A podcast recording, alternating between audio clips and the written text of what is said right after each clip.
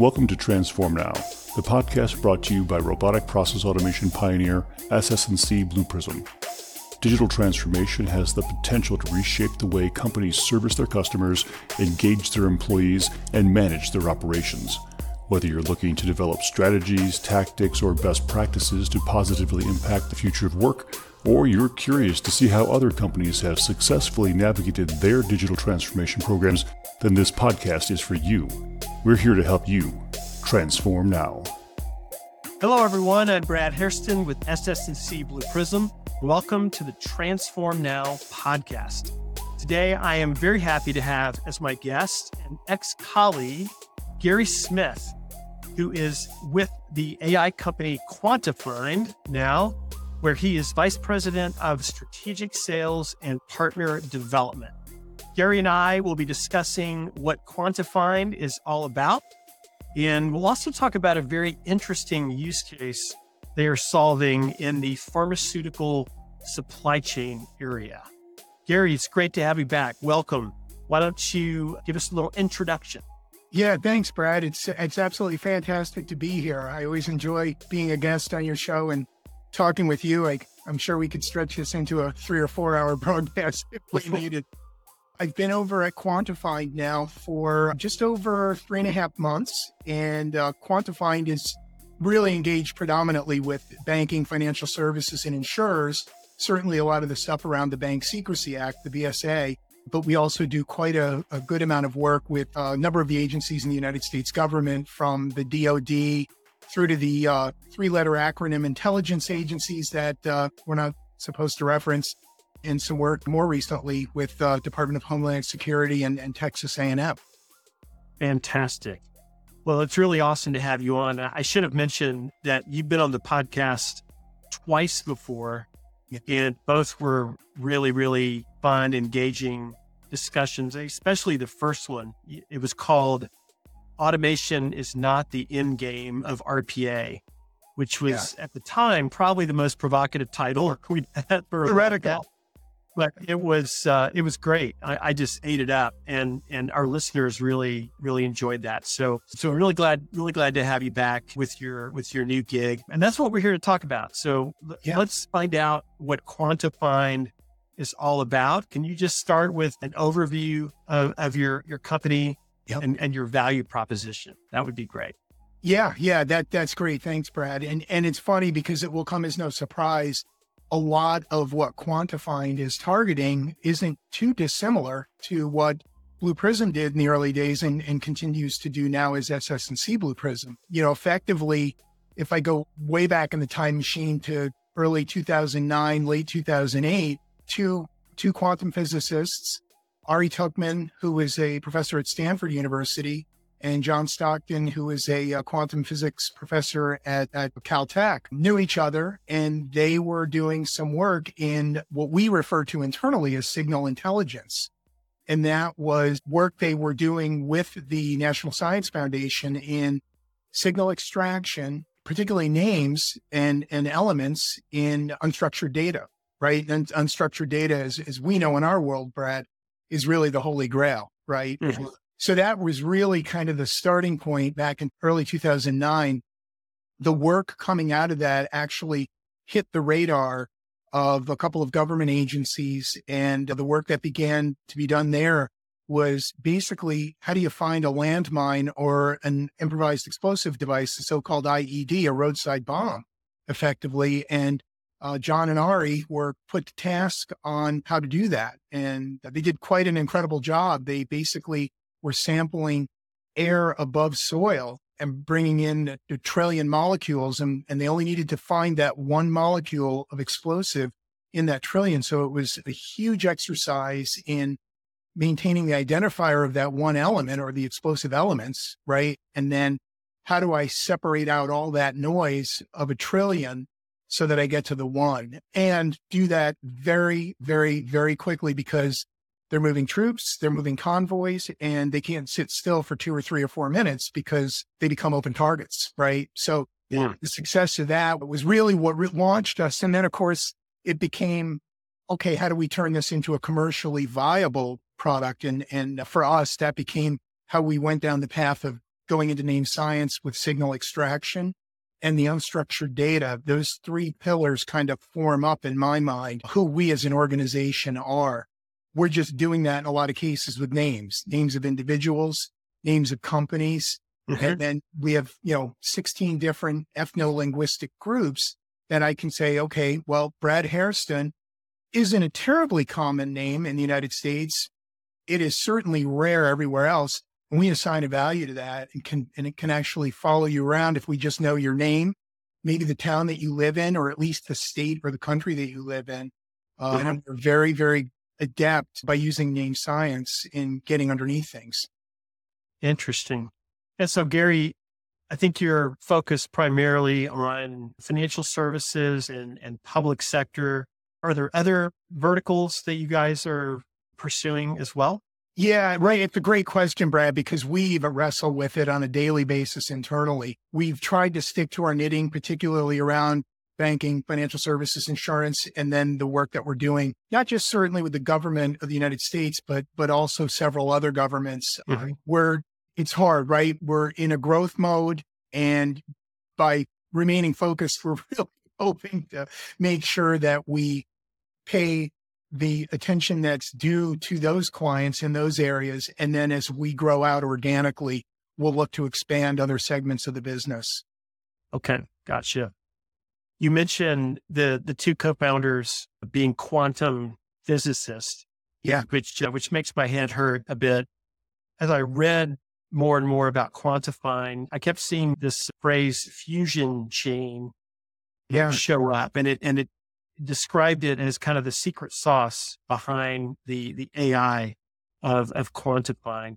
Can you can you attempt to explain that for us here, just so we understand that, and talk to me like I'm a sixth grader, if you don't mind. That's yeah, no, no, that, that, that's great. And it's funny because when you speak to Ari or John, they've got decided opinions on this. And one of the other people in the organization, he's our chief operating officer, Graham mm-hmm. Bailey. He's got a practitioner's view of it which he is extremely interesting to listen to. And not to plug a, an, another podcast, but he had been on the Association for Certified Financial Crimes. It's the ACFCS, basically. Okay. A couple months ago, they they had talked about this very topic. And, and the fusion mm-hmm. chain really is it's interesting because what it represents is in, in the context of banking in particular, it represents the notion of sharing knowledge across risk and criminal activities, right? Whether that's money laundering, know your customer, know your entity. It's bringing all that together because typically the way that most organizations function now, as we know, and this is true at a microcosm of organizations, but also at a macrocosm of the government, right? It's, it's, it's just taking a, a different type of a view, but basically there isn't a lot of sharing that goes on between lines of business always. There's different products that are running the same types of functions. A lot of the banks and insurers are getting much, much better at it. And that was, you know, as you were reading about the fusion chain on, as we talk about it, what we're looking to enable is how do you bring together collectively all of the elements of the risk function, right? And the, and the criminal activity tracking mm-hmm. capabilities mm-hmm. of, of investigations. How you bring it all together so that onboarding and wealth management knows exactly what onboarding in retail banking knows or that insurance knows, right? right? So that you're seeing the same things. Brad and I look at this and, and you ask a great question because actually more broadly, when do we make the move to the fu- the real fusion chain of fusion chains in my mind, which is a marketplace mm-hmm. where banks and insurers and governments can go and see what each other is seeing and sharing right? Because only then are we actually getting the, the benefit and the, and the, and the massive lift of, mm. you know, I'm looking for Gary Smith and yeah. he's in the United States, right? How do I get to the Gary Smith I'm looking for before I onboard him and he represents a huge risk to my business, right? Mm-hmm. And I'm banking the wrong person or insuring somebody that's laundering money that's come from human trafficking or uh, mm-hmm. wildlife trafficking, all, all those elements. So yeah. That's really what the fusion chain is moving them toward. Yeah. Okay. It's, it's a lot more common sense than science or, you know, I, I was exactly an answer that was highly like, you know, intricate and, and scientific. So I think that could be one of the reasons they hired me I, I lowered the overall IQ and I think increased the average age here. I highly doubt that. Let me ask you so, in order to detect fraud or bad actors in business processes, like obtaining a large loan from a bank, for example, why is AI so advantageous over traditional due diligence and other methods that have been used in the past to do know your customer processing? Yeah, yeah it's it, Brad. That comes right to the heart of what we're about, and and what I love about it is that it implies that there is a worthwhile difference in pursuing. One of the challenges that we face every day is confusion with all of the the competitive tool sets that are out there. And kind of like what you and I were doing when, when I was with you over at, at Blue Prism, we had people thinking in an old kind of, and I, I never loved this word that much, that old model or paradigm, right? And, you know, Blue Prism had completely invented a new category. That is exactly what, what Quantifind has done. The AI, and if we look at the AI and we put a really, as tight of a definition around it as we can because AI can mean a lot of things to a lot of different people. But if mm-hmm. we look at it basically as the intelligence that a machine has in terms of understanding language, whether it's through natural language recognition, natural language generation, natural language understanding, uh, computer vision to see and read a document, and then create inferences to chug through reams and reams and reams of data, you know, that, that are on a scale that no group of a thousand humans could ever manage. Correct. Yes. That's what really comes out in this. So we've come at it from a very different point. And to your, and to your question, it really is the intersection of where does AI actually give lift to what humans are doing? And it's, it's the same thing that at Blue Prism, we would have termed as that kind of human in the loop thing, right? Mm-hmm. Humans that are in the level one, if, if you look at the three tier structure of any, any sort of a risk function in a financial services firm, you got the level one, level two, level three. Move the level one, the human out of level one. Let the engine do all that because they can automate it end to end. We do automate it end to end for many of our customers.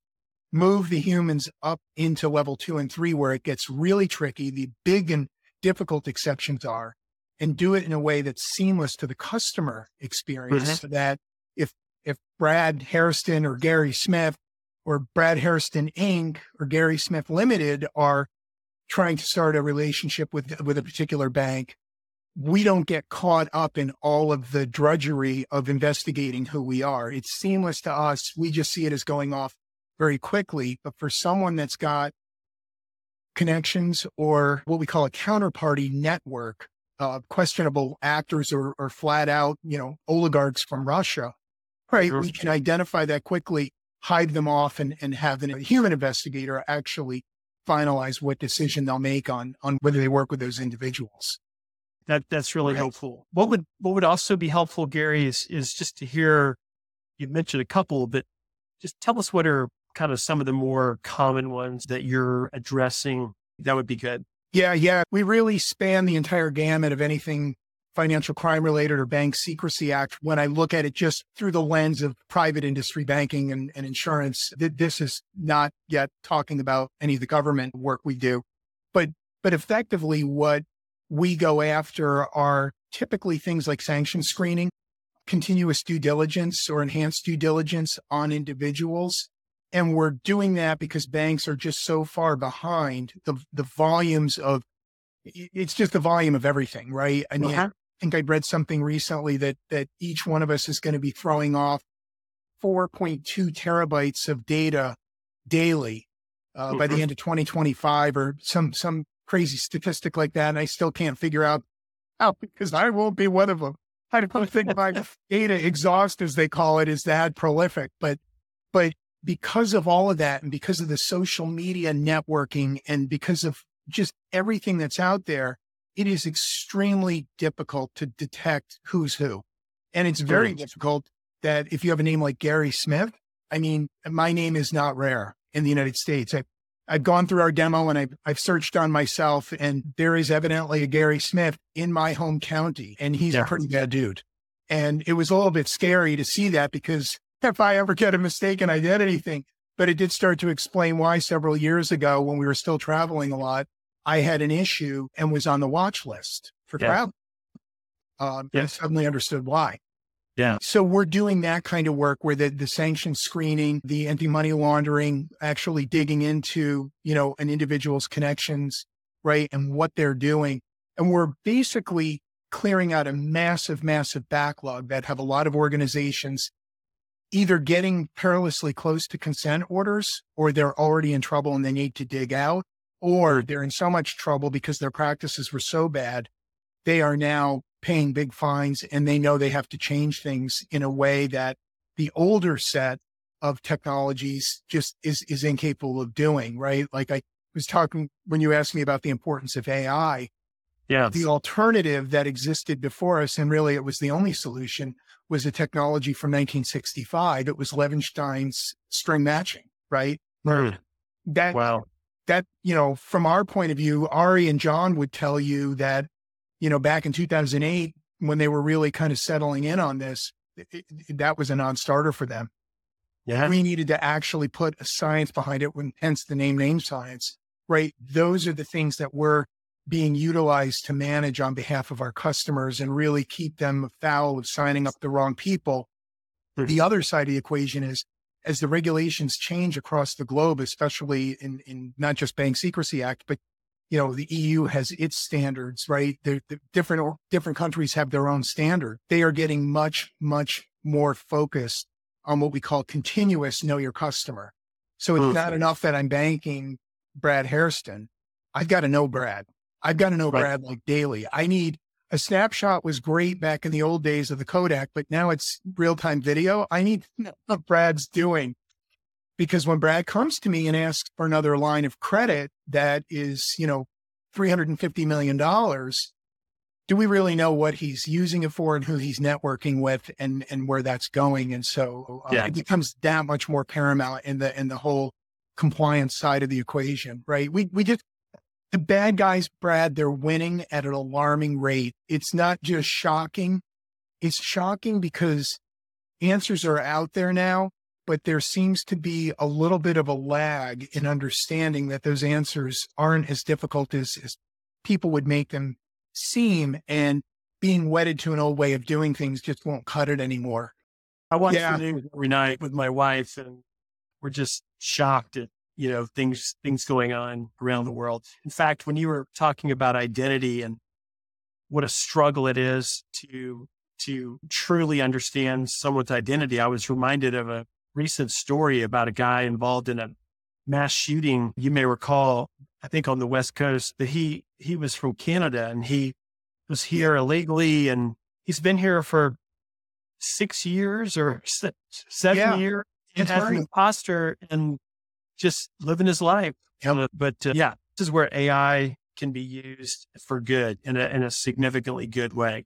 That that's Um, right. It's the only thing that'll keep up with those volumes. There's just no Yep. number of humans left on the planet that can be skilled in the appropriate investigative capability set that that will Right. allow that. Right. Not only that, I mean, how many people don't want to do that for a living? Correct. Totally. Yeah. It's, so Gary, Quantifind was featured in a Wall Street Journal article recently Yes. about one of your really interesting client engagements. So you were you've been engaged by a government backed research center Yeah. connected with Texas A&M University. I'm going to have to teach you how to gig them and Gig 'em, Aggies. do whoops and everything. So remind me on that. I will. Uh, but you you've been engaged by them to to help probe for weaknesses in mm. drug supply chains. Yeah. So which really caught my caught my attention and and it was a fascinating read. But tell us more about that. What what role is Quantifind playing in this effort?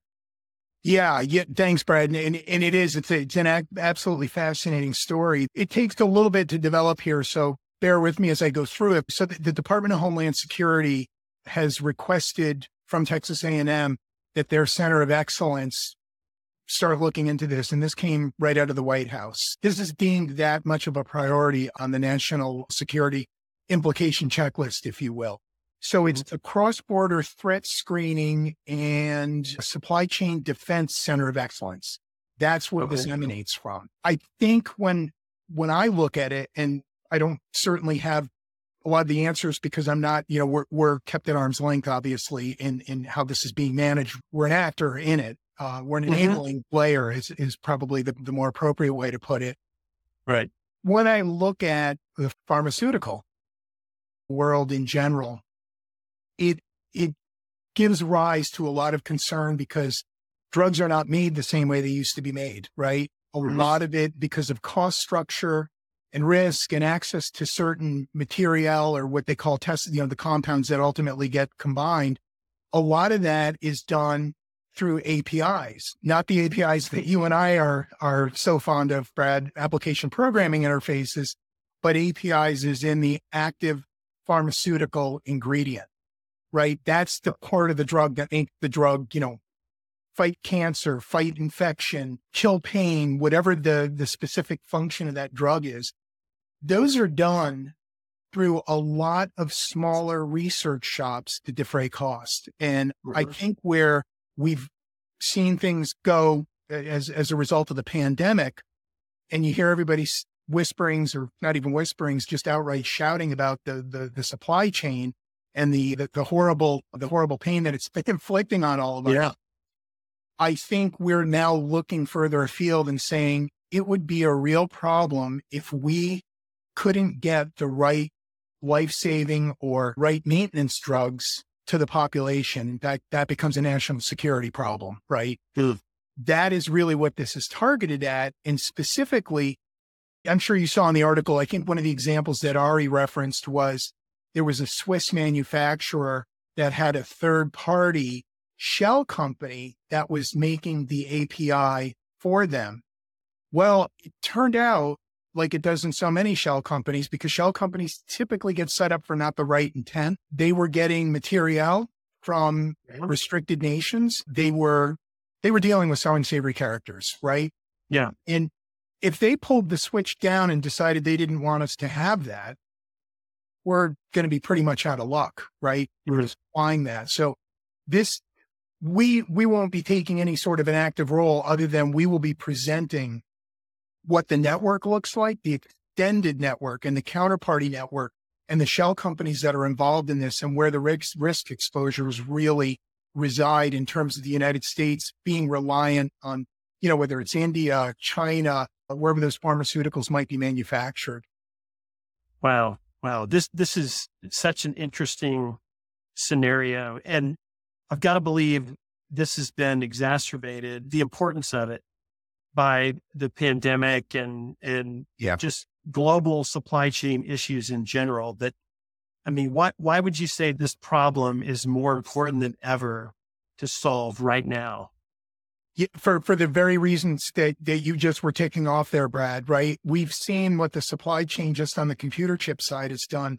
Yeah. The automotive industry, from basically from automotive to to military. Right? I mean, there is a real supply constraint on it, and it's not just necessarily getting the employees and the shipping companies. It's it's getting all of it. If factories are continually up and down and closing because they have an outbreak of COVID, right?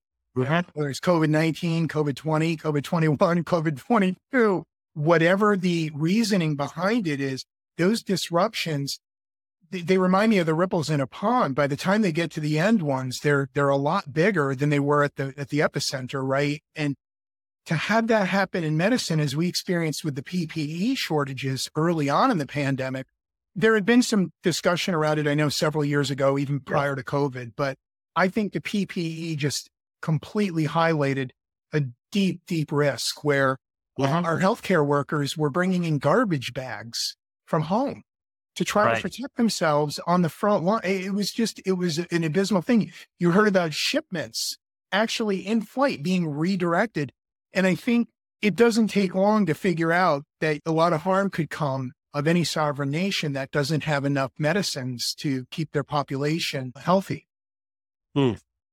Well, the article also suggested that there's disparate views on just how vulnerable Yeah. the pharmaceutical supply chain is. I mean, between the FDA, and the pharma manufacturers and even the the independent advisors that are that are working in this space. What what are your thoughts on all that? Yeah, it, that to me, Brad, that's the million dollar question because how many times have we heard the prognosticators that have said, "No, we're fine. This is just look, the sky isn't falling. You know, Chicken Little just got hit in the head with an acorn. It wasn't more than that." I don't see it that way. If you look, there's a very, very interesting book out that I, I think Ari referenced, or maybe it was the author of the Wall Street Journal article itself. Rosemary Gibson wrote a book called China RX. And yeah.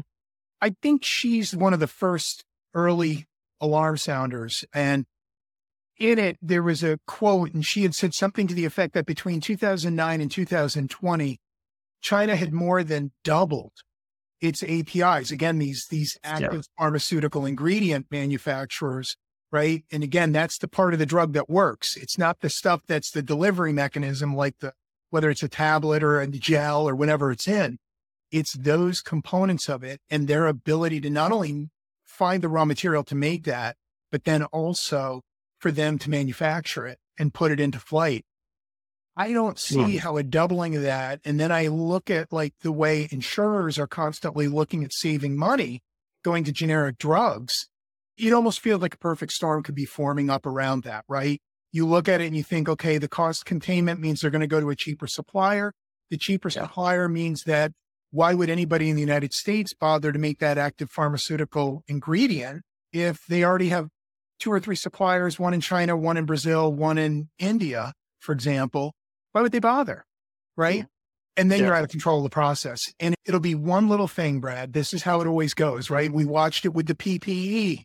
Then we mm-hmm. watched it with toilet paper. Then we watched it with chips, right? It's always that one little thing that nobody thinks will derail the whole system and disrupt everything. And let me tell you, if you've got people that are high blood pressure, cholesterol drugs, this is a real, real hazard. And I think when I saw some of the numbers that, that you're referencing in that article, and I had gone and done a little bit of research on my own, I thought, no, this is just, it's too fragile. It, it, yeah fragile in the way a house of cards is fragile. It's great when you're inside. If you're building it out on a picnic table outside and a breeze blows along, it could blow over very readily. Yeah. Yeah. Well, it's a fascinating story, and I, I really appreciate you sharing more about it with us. It's one that we're going to have to keep a close eye on and and see what the results are from from the work that that A and M is doing with with your help. So, Gary, what's what's next for Quantifind? Tell us tell us more about that as we wrap up today. Yeah, well, I've got to be a little cagey, Brad, because sensitive times over here as the cycle of the growth of the company goes. But sure, I think when I look at it, it's continuing our mission, right? Helping to find the bad guys, the bad actors, the, the bad individuals from being able to weaponize our, our financial and economic systems against us, sharing information more readily, right? It's just a greater benefit to the, to society yeah. at large. I think that's certainly the area you'll see us really, really running for. And I think there's, you know, we've got some tricks up our sleeves. There's one of the interesting things I found about Quantifind when I, when I first got here was it's, it's really finding what people don't want found whether it's an individual, an asset, right? A, a ship under an illegal registry, run sure. under foreign malign influence. It's remarkable at, at how we point at all of that, right? And our, yes. I, I always, you know, you know how I am, Brad. You, you know me for years. I'm always reluctant to use the term AI, but that, that our magic AI, our name science and that signal extraction allows us to see patterns over vast quantities of unstructured data that most organizations don't even possess. And they don't possess it for any other reason that the last generation of tools just couldn't consume it. Right. I mean, think about when we were, you know, when we were working together at Blue Prism, if we had the unstructured data, that was the gold mine. It wasn't the 15% right. of data, but but I think you'll see us doing a lot more in those realms and and really moving the needle in a significant manner to really to to disrupt the bad guys.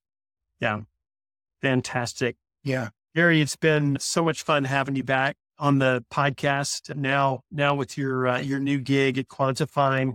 a great example of how AI is uh, is making a difference in, in a really good way I, I think your mission is uh, is spot on, and uh, look forward to, to following you guys and, and just seeing how how things go in that sector. But uh, thanks for being on today to to share about the company and also about the really interesting work that you're doing. And I wish you the very best. Thank you, Brad. It's great to have been here. I really appreciate you having me on, and, and maybe we'll come back and, and be able to do an update on this in six months' time. Thanks for tuning in to Transform Now. For more insightful discussions on digital transformation and more, check out our podcast channel where you'll find all of our previous episodes. And to make sure you never miss an episode, subscribe to the show on your favorite podcast player. And if you like what you've heard, please leave us a review. For more information about digital transformation and the future of work, check out blueprism.com to learn how SS&C Blue Prism's digital workforce is enabling enterprise transformation now.